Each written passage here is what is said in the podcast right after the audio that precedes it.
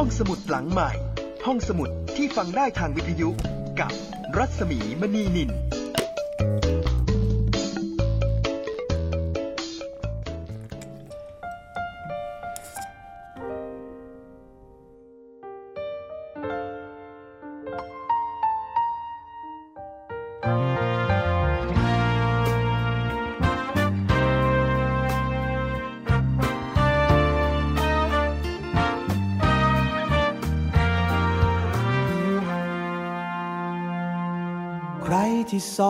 เรายิ้มสู่ได้เรียนได้รู้ความพอดี ได้ภาคภูมิใจ ในสิ่งที่เรามี อยู่ดีกินดีเรื่อยมา ใครที่เป็นร่มโพร่มใส เข้าใจและเข้าถึงพัฒนา ปิดทองข้างหลัง องค์พระปฏิมาจะเหนื่อยจะล้าไม่เคยท้อใจ นี่คือปณิธานที่หานมุ่งไม้พดุงยุติธรรมอันสดใส เราต่างก็รู้ กันอยู่แก่ใจ จะมีใครรักเราได้เท่านี้ นี่คือในหลวงในดวงใจ ที่ทำให้เราคนไทยยิ้มได้อย่างวันนี้ เย็นเสือพระบริบาลตาร่มพระบารมีไม่มีคำใดจะตรงกับใจยิ่งกว่านี้ เรารักในหลวง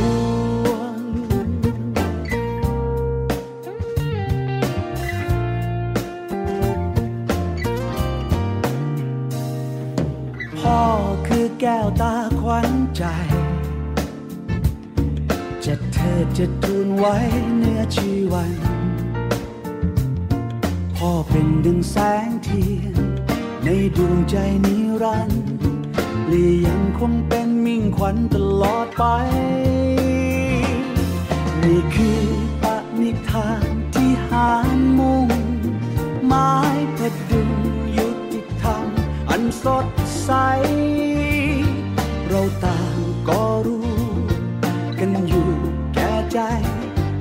มีใครรักเราดีเท่านี้นี่คือในหลวงในดวงใจ ที่ทำให้เราคนไทยยิ้มได้อย่างวันนี้ยิ้มสิราพระบริบาลตาร้องพระบารมี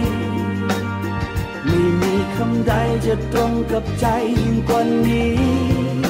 เรารักในหลวง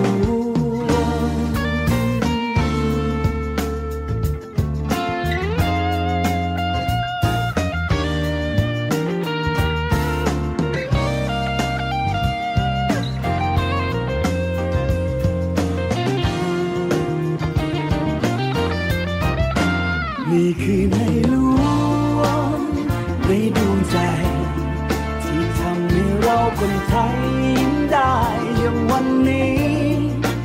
ยังสื่อรับพระบริบาลตาร้องพระบารมีไม่มีคำใดจะตรงกับใจยิ่งกว่านี้นี่คือในหลวงในดวงใจ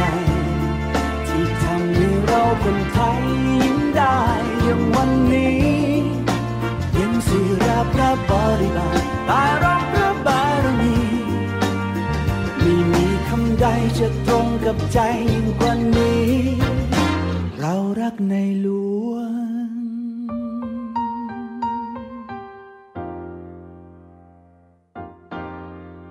คนไทยรักในหลวง แน่นอนนะคะ คนไทยรักในหลวง แล้วก็รักตลอดไปชั่วนิรันดร์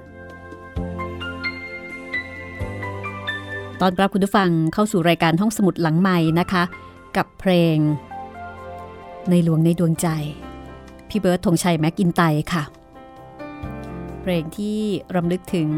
ในหลวงรัชกาลที่ 9 พระบาทสมเด็จพระปรมินทรมหาภูมิพล อดุลยเดชวันนี้รายการห้องสมุดหลังใหม่นะคะนำหนังสือที่หลายคนปรารถนาที่จะเป็นเจ้าของ แล้วก็มีการจับจองลงทะเบียนกันมาอย่างล้นหลาม แต่ขณะเดียวกันก็มีหลายคนที่ผิดหวังนะคะ เป็นหนังสือที่หลายคนตามหาอีกเล่มหนึ่งค่ะ หนังสือเล่มนี้ จัดทำโดย ฝ่ายข่าวศิลปะวัฒนธรรมและบันเทิงสถานีโทรทัศน์ไทย PBS ค่ะ เป็นหนังสือเล่มบางๆ ไม่หนามากนะคะ มีความหนา 56 หน้า ชื่อหนังสือว่า หัวใจของแผ่นดิน วันนี้ห้องสมุดหลังใหม่ จะนำเนื้อหาในหนังสือเล่มนี้มาถ่ายทอดให้คุณได้ฟัง เพื่อที่ว่าหลายท่านที่ไม่มีโอกาสเป็นเจ้าของ จะได้มีโอกาสรับรู้ข้อมูลและก็เรื่องราวในหนังสือเล่มนี้ ฟังกันได้แบบสบายๆนะคะสำหรับหนังสือหัวใจของแผ่นดิน จะมีเนื้อหา ที่ว่าด้วยจักรวาลในงานพระเมน แรกสร้างพระเมน พระเมรุมาตรในหลวงรัชกาลที่ 9 แดนหิมพานก้าวแรกสู่ประตูสวรรค์ แดนสวรรค์ชั้นที่หนึ่งจาตุมหาราชิกา เยี่ยมแดนดาวดึง พระจิตตกาทานส่งเสด็จสู่สวรรค์ชั้นดุสิตคตินาคในราชรถ และสุดท้ายนะคะพิธีกรรมความตายในอุษาคเนหนังสือหัวใจของแผ่นดิน เป็นหนังสือที่ว่าด้วยพระราชพิธีถวายพระเพลิง พระบรมศพ ในหลวงรัชกาลที่ 9 ที่ผ่านการศึกษาค้นคว้าเรียบเรียงมาอย่างประณีต อ่านง่าย เข้าใจง่ายแล้วก็น่าติดตามค่ะ หนังสือเล่มนี้ มีคำนิยมของคุณธีรภาพโลหิตกุลนะคะ ศิลปินแห่งชาติสาขาวรรณศิลป์ คุณธีรภาพโลหิตกุลนะคะ เขียนคำนิยมเอาไว้ดังนี้ กุมภาพันธ์ 2560 เกือบครึ่งปีที่พระบาทสมเด็จพระเจ้าอยู่หัวรัชกาลที่ 9 เสด็จสวรรคตแล้ว แต่พระบรมฉายาลักษณ์คราเสด็จเยี่ยมพระสกนิกรที่หาดราวัยบนเกาะภูเก็ต พศ 2502 ยังเป็นหลักฐานชิ้นสำคัญ ที่ศาลนำมาพิจารณา แล้วพิพากษาให้ชาวเลเผ่าอูรักลาโวยซึ่งพักพิงบนหาดราวัยมานาน ชนะคดีที่มีกลุ่มทุนฟ้องว่า ชาวเลบุกรุกที่ดินของเขา ตามโฉนดที่อ้างว่าออกในปีพศ 2530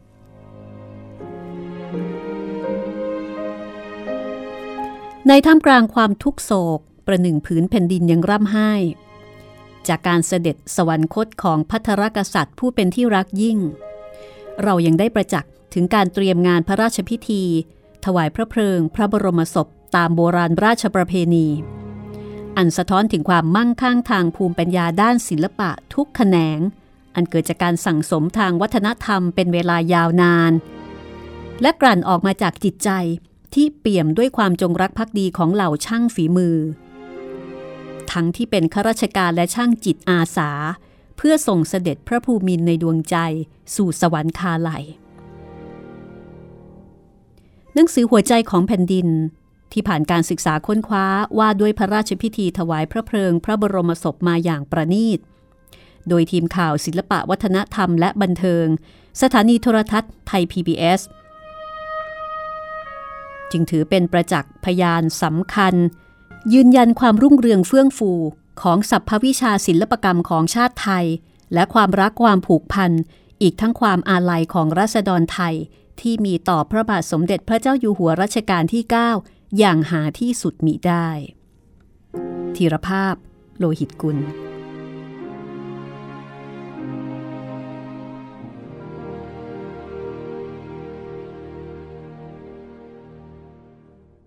จากนั้นก็จะเป็นคำนำของผู้จัดทำค่ะ การเสด็จสวรรคตของพระบาทสมเด็จพระปรมินทรมหาภูมิพล อดุลยเดชวันพฤหัสบดีที่ 13 ตุลาคม พุทธศักราช 2559 นำมาซึ่งความโศกเศร้าของพระสกนิกรทั้งแผ่นดิน สถานีโทรทัศน์ไทย PBS ได้จัดรายการพิเศษ พื่อน้อมรำลึกในพระมหากรุณาธิคุณ และถวายอาลัยในหลวงรัชกาลที่ 9 ผ่านการรายงานข่าว รายการสารคดี และกิจกรรมในโครงการแสงจากพ่อสู่ความยั่งยืน หนังสือหัวใจของแผ่นดิน ค้นคว้าเรียบเรียง และคัดสรรข้อมูลส่วนหนึ่งจากรายการสารคดีเชิงข่าว หัวใจของแผ่นดิน ผลิตโดยทีมข่าวศิลปะวัฒนธรรมและบันเทิง ถ่ายทอดเบื้องหลังงานศิลป์รวมถึงคติที่มา ตลอดจนเรื่องราวของผู้คน ซึ่งเป็นส่วนหนึ่งในการเตรียมงานสำคัญของแผ่นดิน พระราชพิธีถวายพระเพลิง พระบรมศพในหลวงรัชกาลที่ 9 ภูมิปัญญางานช่างที่สั่งสม สืบสารผ่านการสร้างพระเมรุมาตร การบูรณะปฏิสังขรณ์ราชรถ พระยานมาตร และการจัดทำเครื่องประกอบพระราชอิสริยยศ เกร็ดน่ารู้ พร้อมคติที่มาเกี่ยวกับโบราณราชประเพณี คือเรื่องราวที่ถ่ายทอดไว้ในหนังสือเล่มนี้ หวังเป็นอย่างยิ่งว่า ข้อมูลที่รวบรวมและร้อยเรียง เพื่อให้ง่ายต่อการทำความเข้าใจ จะเป็นประโยชน์แก่ผู้สนใจและร่วมเป็นหนึ่ง ในการบันทึกประวัติศาสตร์ครั้งสำคัญของแผ่นดิน พันนีรุ่งสว่างตุลาคม 2560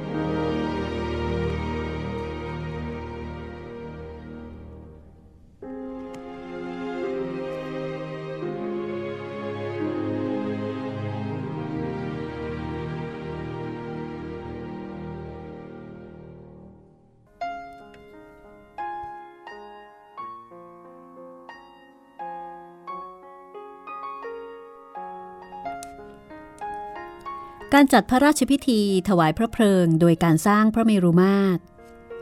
ถือเป็นการถวายพระเกียรติยศอย่างสูง แด่พระมหากษัตริย์ที่เสด็จสวรรคต ยังแสดงถึงความมั่นคงของบ้านเมือง และความรุ่งเรืองทางศิลปกรรมของชาติ เพราะว่าจะเป็นที่รวมสรรพวิชางานช่างทุกแขนง โดยเฉพาะงานพระราชพิธีพระบรมศพในหลวงรัชกาลที่ 9 ที่สะท้อนถึงความแนบแน่น ของสถาบันพระมหากษัตริย์กับรัษฎรในแผ่นดิน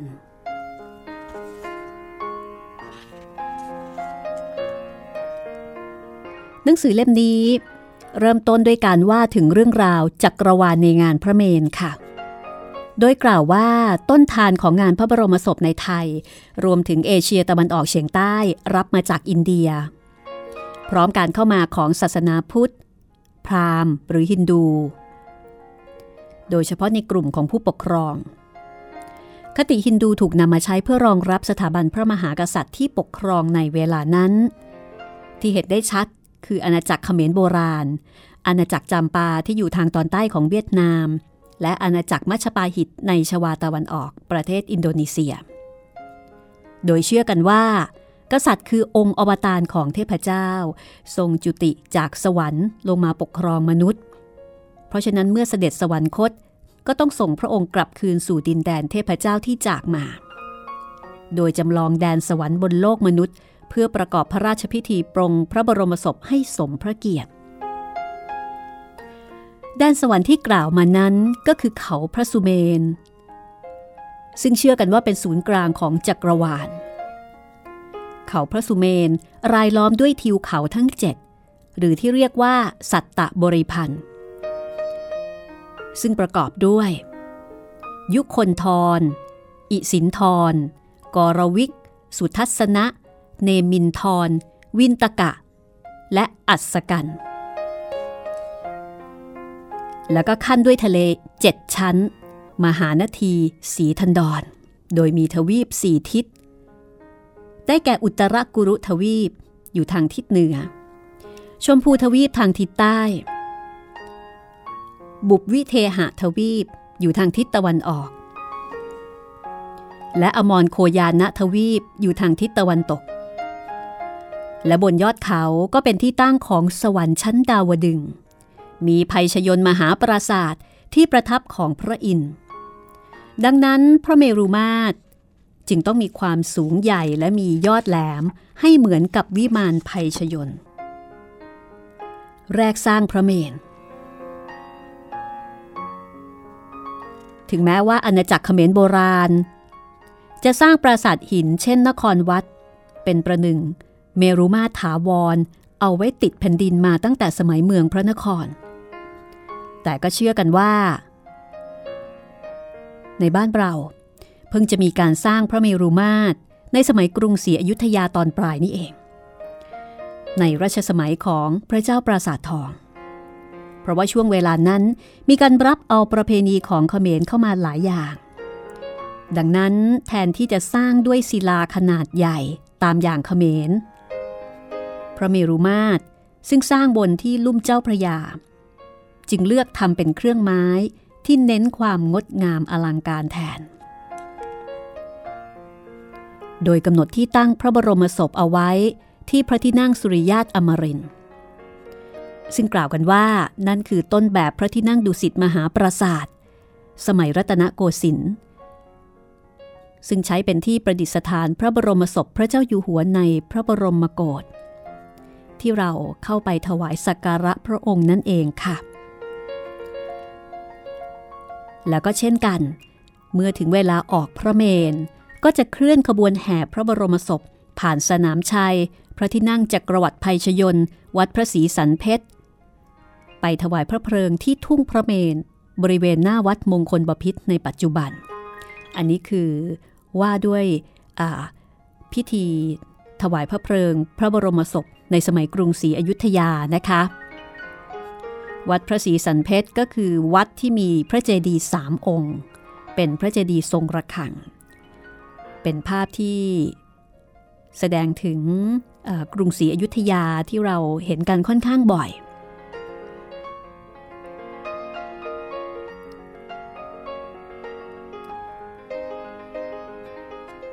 พระเมรุมาตรในหลวงรัชกาลที่ 9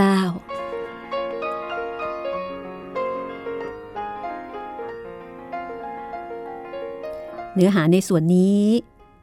ก็จะเป็นข้อมูลว่าด้วยเรื่องพระเมรุมาตรของในหลวงรัชกาลที่ 9 โดยกล่าวถึงพระประมาพิไทยของพระองค์ พระบาทสมเด็จพระปรมินทรมหาภูมิพลอดุลยเดชมหิตตลาธิเบศรามาธิบดี จักรีนฤบดิน สยามินทราธิราช บรมนาถบพิษจะเห็นว่าทรงมีสร้อยพระนามรามาธิบดี ซึ่งแสดงคติว่าทรงเป็นองค์นารายอวตาร รามาก็คือราม รามก็คืออวตารหนึ่งของพระนาราย พระปฐมบรมราชโองการเราจะครองแผ่นดินโดยธรรม เพื่อประโยชน์สุขแห่งมหาชนชาวสยาม เห็นได้ชัดว่าทรงยึดหลักทศพิษราชธรรมในการปกครอง เปรียบดังพระโพธิสัตว์ ในการจัดสร้างพระเมรุมาตรจึงเน้นความเป็นมหาราชา ตกแต่งโดยใช้สัญญลักษณ์ครุฑเครื่องราชกกุฏภัณฑ์และยอดฉัดสูงสุด 9 ชั้น นพประดลสเวตฉัต แล้วก็ตามคติไตรภูมิ หลังเสด็จสวรรคต พระมหากษัตริย์ทรงอยู่ในสถานะพระโพธิสัตว์ สถิตอยู่บนสวรรค์ชั้นดุสิตเครื่องยอดพระเมรุมาตรจึงออกแบบให้มีประติมากรรมพระโพธิสัตว์ โดยนำต้นแบบมาจากรูปพระโพธิสัตว์ ตราประจำพระราชวังดุสิต ลักษณะประทับนั่งบนบัลลังก์ดอกบัว ห้อยพระบาทขวา พระหัตถ์ซ้าย ถือดอกบัวตูม มีพระทยานิพุทธตรงเสียน การสื่อถึงพระโพธิสัตว์ ยังมีในงานสถาปัตยกรรมกลุ่มอาคารในมณฑลพิธีท้องสนามหลวง ประกอบด้วยพระที่นั่งทรงธรรม ศาลาลูกขุน ทับเกษตร และทิม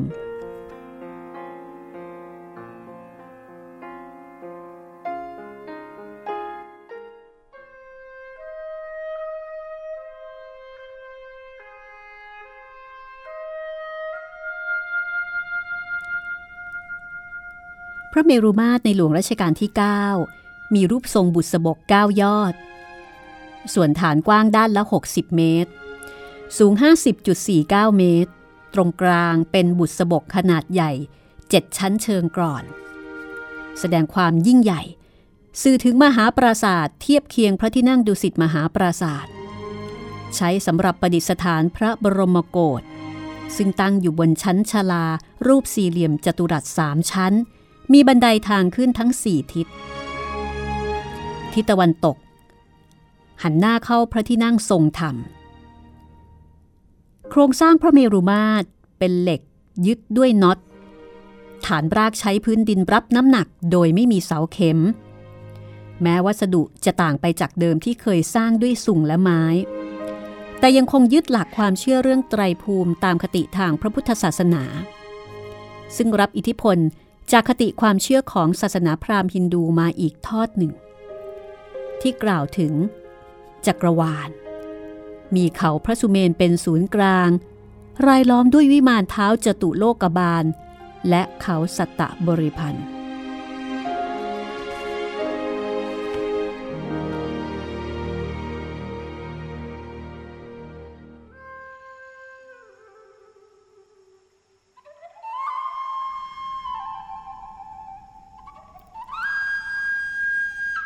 กับเพลงนี้ พ่อหลวงในดวงใจนิรันด์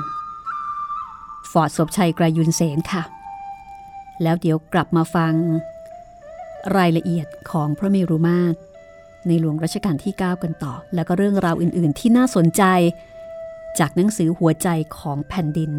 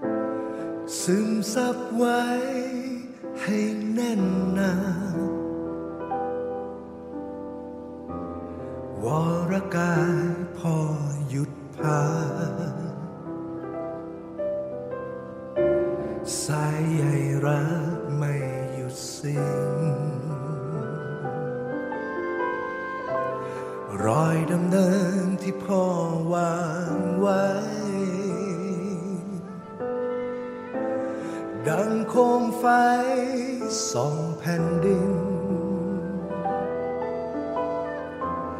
มุ่งทำดี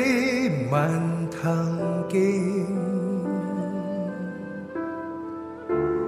ชนทุกถิ่น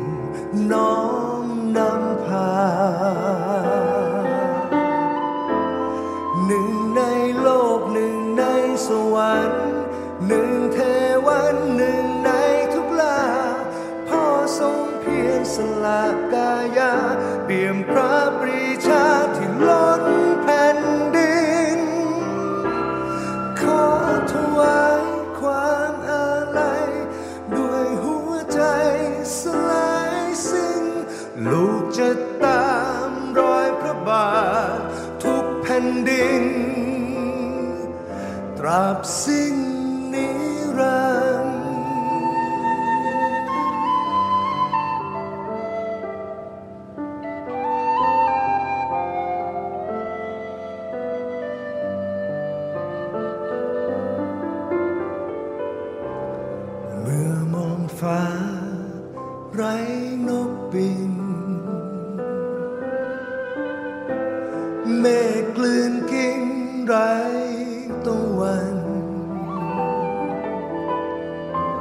เมื่อทรงฟ้า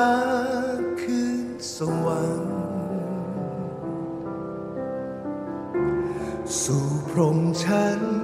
พุทธาลัย ปล่อยน้ำตาให้ไหลริน กราบลงพื้นแผ่นดินไทย บนฟ้าพ่อยิ้มให้ เปี่ยมด้วยรักพ้องปวงประชา หนึ่งในโลกหนึ่งในสวรรค์หนึ่งเทวันหนึ่งในทุกลาพ่อทรงเพียงสละกายา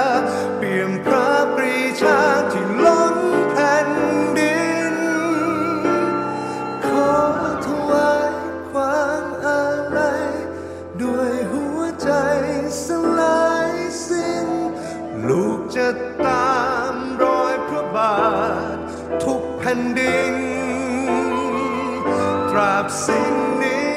รันดร์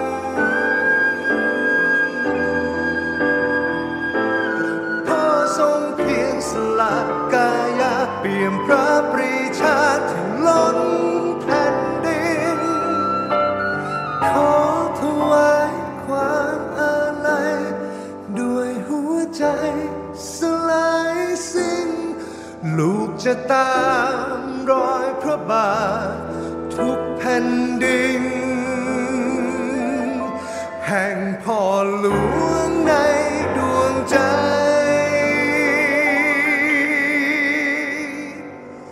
นิรันดร์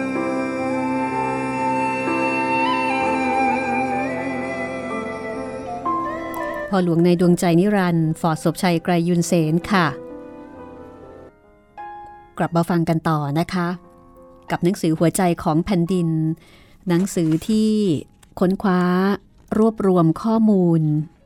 เกี่ยวกับพระราชพิธี ถวายพระเพลิง พระบรมศพ ของในหลวงรัชกาลที่ 9 นะคะ ที่ทางฝ่ายข่าวศิลปะวัฒนธรรมบันเทิงไทย PBS เป็นผู้จัดทำทีนี้ถึงเรื่องของ ผังของพระเมรุมาตรณมณฑลพิธีท้องสนามหลวง ซึ่งสร้างได้อย่างสมพระเกียรตินะคะ ต้องบอกว่าอลังการแล้วก็สมพระเกียรติอย่างยิ่งค่ะสำหรับผังของพระเมรุมาตร มีความสัมพันธ์กับศาสนสถานที่สำคัญค่ะ โดยวางแนวแกนทิศเหนือและทิศใต้ เป็นแนวเดียวกับพระศรีรัตนเจดีย์ในวัดพระศรีรัตนศาสดาราม และแนวแกนทิศตะวันออกและทิศตะวันตก เป็นแนวเดียวกับพระอุโบสถ วัดมหาธาตุยุวราชรังสฤษราชวรมหาวิหาร พระเมรุมาตรประกอบด้วยชั้นต่างๆ ดังนี้ค่ะ ลานอุตราวัตหรือว่าพื้นโดยรอบพระเมรุมาตร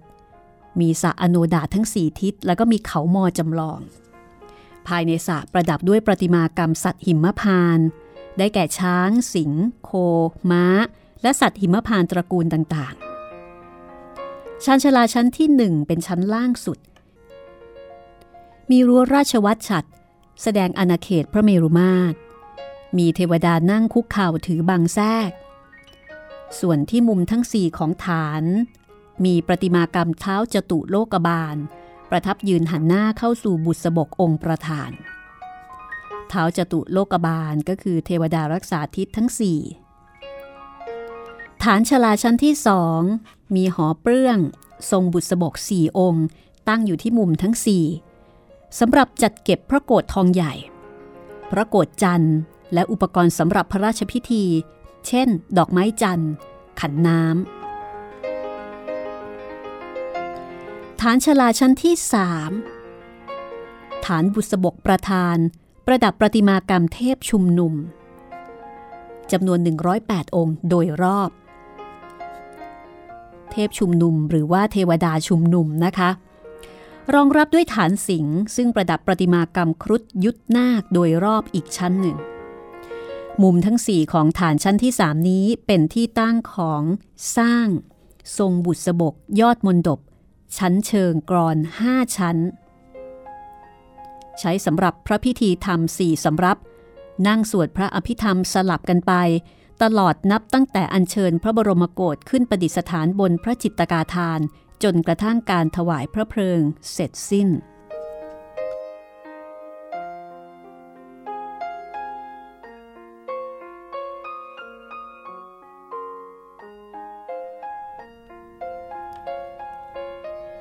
ทีนี้เราจะเดินทางเข้าสู่แดนหิมพานต์ก้าวแรกสู่ประตูสวรรค์ค่ะ ซึ่งเป็นอาณาเขตแรก ก่อนที่จะเข้าสู่แดนสวรรค์ ในหนังสือเล่มนี้ ได้อธิบายแดนหิมพานต์เอาไว้อย่างน่าสนใจ หิมพานเป็นดินแดนศักดิ์สิทธิ์ มีสระน้ำใหญ่เจ็ดสระซึ่งหนึ่งในนั้นคือสระอโนดาตฐานน้ำทั้งหลายจะไหลลงมาที่สระนี้ พื้นสระเป็นแผ่นหินกายสิทธิ์ ชื่อมโนศิลา มีดินกายสิทธิ์ ชื่อหอระดาน มีน้ำใสสะอาดบริสุทธิ์ดังแก้วมณี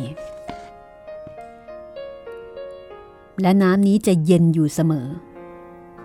แล้วก็เต็มเปี่ยมอยู่เสมอ ไม่มีวันเหือดแห้งจนกว่าจะสิ้นมหากับ แล้วก็มีท่าอาบน้ำมากมาย เป็นที่สงสนานของพระพุทธเจ้า พระปัจเจกพุทธเจ้า พระอรหันต์ รวมถึงผู้วิเศษมีฤทธิ์ เช่นฤาษีวิทยาธรยักษ์ นาค แล้วก็เทวดา สะอโนดาตแปลว่า ไม่ถูกแสงส่องให้ร้อน ทั้งนี้เพราะว่ามีภูผาโค้ง โอบบังแสงเอาไว้ด้านบนทำให้แสงอาทิตย์หรือพระจันทร์ไม่สามารถจะส่องผ่านไปโดนน้ำได้ และจากสระอโนดาตก็จะมีปากทางให้น้ำไหลระบายสู่สีทิศ มีสัตว์ประจำทิศคือช้าง สิงโคม้า โดยทานน้ำด้านทิศใต้ มีโคประจำทิศ ไหลสู่ชมพูทวีป กลายเป็นแม่น้ำห้าสาย คือปัญจมหานาที ประกอบด้วยคงคา ยมุนา อาจิรวดี มหิ และสรภู จากคติดังกล่าวนำไปสู่การจัดสร้างตกแต่งพื้นด้านล่างของพระเมรุมาตรด้วยการจำลองเป็นสระอโนดาตโดยการขุดสระขึ้นมาจริง ๆ แล้วก็ประดับด้วยเขามอ ไม้ดัดโบราณอย่างไทย แล้วก็พันธุ์พืชสวยงาม รวมถึงรูปปั้นสัตว์ขนาดย่อส่วน โดยมีสัตว์มงคลสี่ทิศ คือช้าง สิง โค ม้า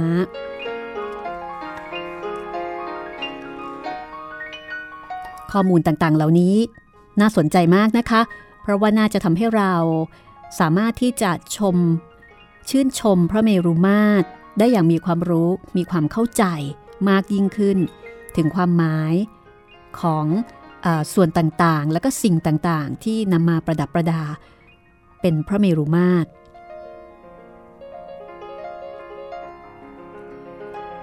ทางด้านทิศเหนือมีช้างเป็นสัตว์ประจำทิศ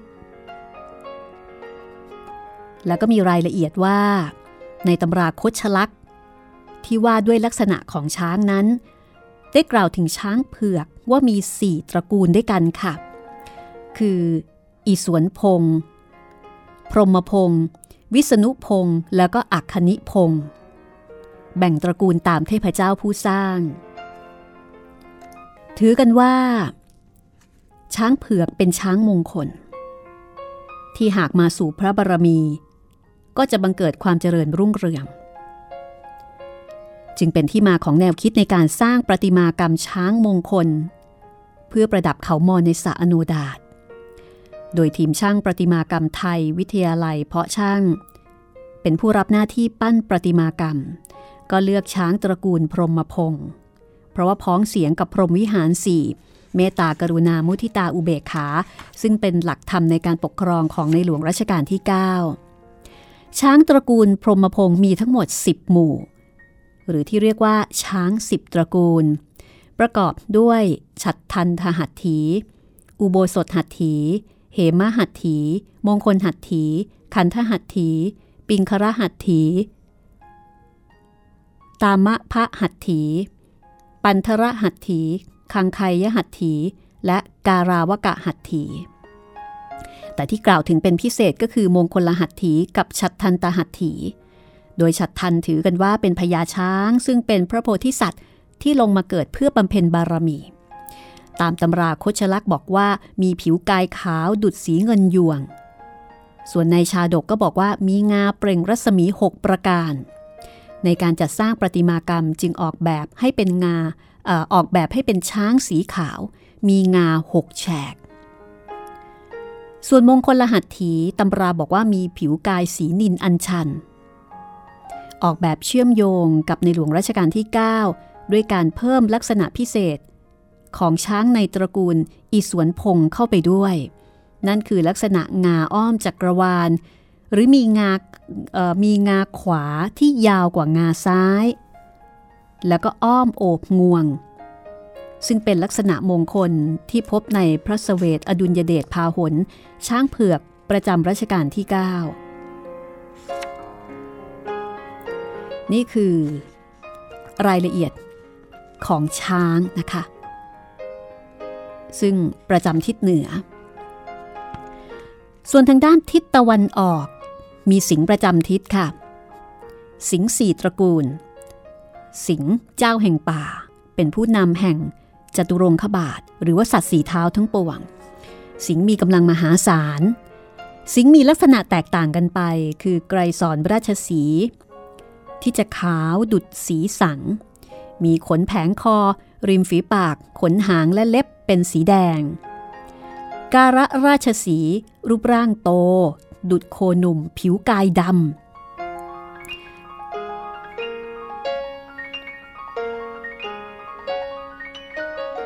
ตินนสี สีแดง มีกีบเท้าเป็นม้า กินพืชเป็นอาหาร และบรรทุราชสี กินเนื้อ สีกายดุดใบไม้เหลือง รูปแบบประติมากรรมยังแฝงความหมายต่างๆ เช่น ออกแบบให้สิงสวมมงกุฎสง่างามสมเป็นสัตว์มงคลในพระมหากษัตริย์ แล้วก็มีท่าทางต่างกัน เช่น มีกิริยาก้าวย่าง สื่อถึงชีวิตที่ยังต้องก้าวเดินไปข้างหน้า ส่วนทางทิศใต้ฝั่งวัดพระแก้วจะมีโคประจำทิศ ประกอบด้วยโค 8 ตระกูล คือโคอุสุภราช มีสีกายดำนวล มีด่างเจ็ดแห่ง ที่หน้า หนอก หางและเท้าทั้งสี่ โคกระบิน กายสีแดง โคหากายสีขาว โคหงกายสีเหลือง โคสีเมฆ โคสีทองแดง โคมี ลายดุดเกล็ดปลา และโคสีดั่งเสี้ยนตโนดมีสีน้ำตาลอมแดง ทั้งนี้ช่างจะปั้นโดยยึดตามจิตรกรรมสัตว์หิมพานในพระวิหารหลวงวัดสุทัศน์เทวราราม แล้วก็เน้นความสง่างามเปรียบดังโคในพระราชพิธีจรดพระนางคันแรกนาขวัญ สุดท้ายทิศตะวันตกมีม้าประจำทิศ นี่คือ ทิศซึ่งเป็นทางขึ้นสำหรับวางดอกไม้จันทร์ ม้าสี่ตระกูล คือวลาหก กายสีขาว ศีรษะดำ ปากและเท้าสีแดง อาชาในมีสีเลื่อมดังทอง สินทบมโนไมยมีหน้าเป็นม้า กายเป็นล่อ พ่อเป็นลา และอัสดร สีของม้าลักษณะของม้า จะมีลักษณะเฉพาะ ยึดตามจิตรกรรมสัตว์หิมพานต์ในพระวิหารหลวงวัดสุทัศน์เทวราราม ซึ่งที่นั่นจะถือกันว่าเป็นสุดยอดของการรวบรวมเรื่องสัตว์หิมพานต์มีการปั้นม้า ทั้งท่ายืน ท่าวิ่ง จัดวางองค์ประกอบตามจังหวะของหินและน้ำตามที่สำนักช่างสิบหมู่ได้ออกแบบเอาไว้ และรูปปั้นม้ายังมีความโดดเด่นตรงที่ลดทอนกล้ามเนื้อ แต่คงกล้ามเนื้อมัดใหญ่ไว้ แล้วก็มีการใส่เครื่องทรงแสดงความเป็นไทยประเพณี มีลักษณะม้าที่คึกขนองหยอกล้อเล่นกันในหมู่อาชา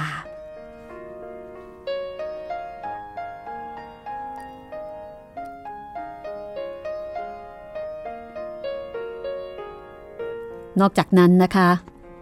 สำนักช่างสิบหมู่ยังพยายามเน้นความสมจริงของกล้ามเนื้อและผิวหนัง โดยลงสีเส้นเลือด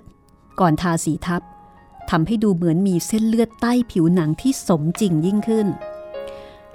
ประติมากรรมสัตว์หิมพานสิงโคและม้า ปั้นโดยกลุ่มช่างปูนปั้นเมืองเพชรบุรี แล้วก็ยังมีนกทันที่มา เป็นนกยืนถือกระบอง ตามตำนานบอกว่า คอยยืนยามอยู่เชิงเขาพระสุเมน มีลักษณะคล้ายครุฑมีเขี้ยว ตาแบบจระเข้หางอย่างไก่ ปีกและขาอย่างนกทำหน้าที่คอยปกป้อง ไม่ให้สิ่งชั่วร้ายย่างกลายเข้ามา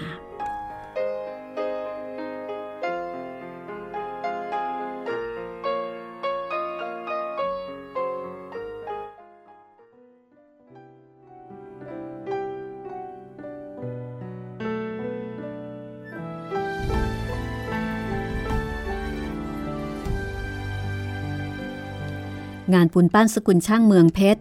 มีลักษณะที่อ่อนช้อยงดงามเป็นพิเศษนะคะ ได้ถวายงานในพระราชพิธีสำคัญเสมอมา และนอกจากลวดลายที่ประณีตเป็นเอกลักษณ์แล้ว วิธีการผสมปูนก็มีรูปแบบเฉพาะ ที่สืบทอดกันมานับร้อยปีค่ะ ผสมปูนขาว ทราย เยื่อกระดาษ กากน้ำตาลและกาวหนัง เมื่อจะใช้จริงค่อยๆ เติมน้ำในเนื้อปูนและตำให้เข้ากัน ก็จะได้ปูนสด ซึ่งเป็นสูตรเฉพาะช่างเมืองเพชร ซึ่งมีคุณสมบัติพิเศษคือยืดหยุ่นสูง และก็ขึ้นรูปได้ง่าย ตอนต่อไปนะคะ เราจะไปที่แดนสวรรค์ชั้นที่หนึ่งจาตุมหาราชิกา ตอนหน้าจากข้อมูลในหนังสือหัวใจของแผ่นดิน หนังสือที่ว่าด้วย พระราชพิธี ถวายพระเพลิง พระบรมศพ ในหลวงรัชกาลที่ 9 ผู้เป็นที่รักยิ่งของปวงชนชาวไทย พบกันใหม่ตอนหน้า สวัสดีค่ะ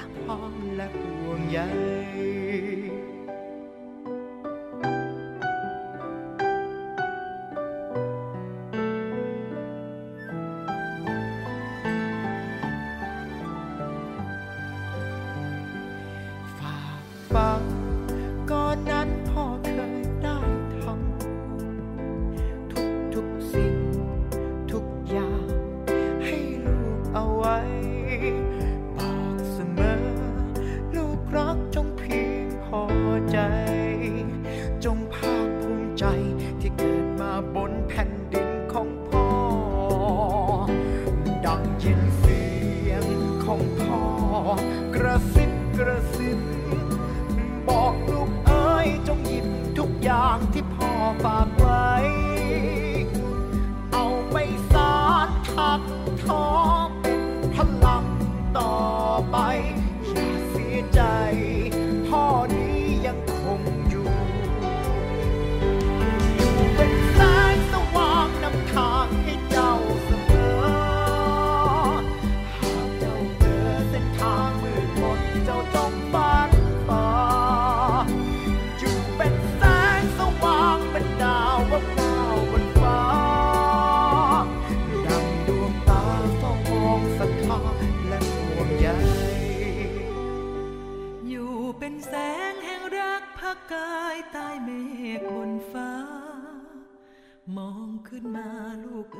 จะยัง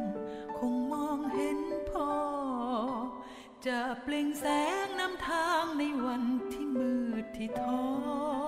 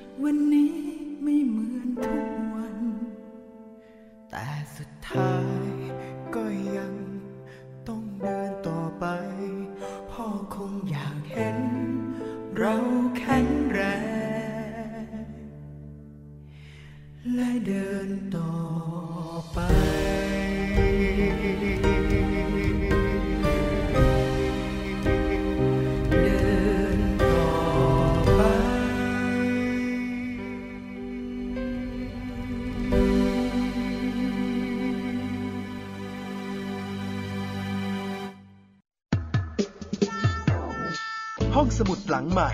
ห้องสมุดที่ฟังได้ทางวิทยุกับรัศมีมณีนิน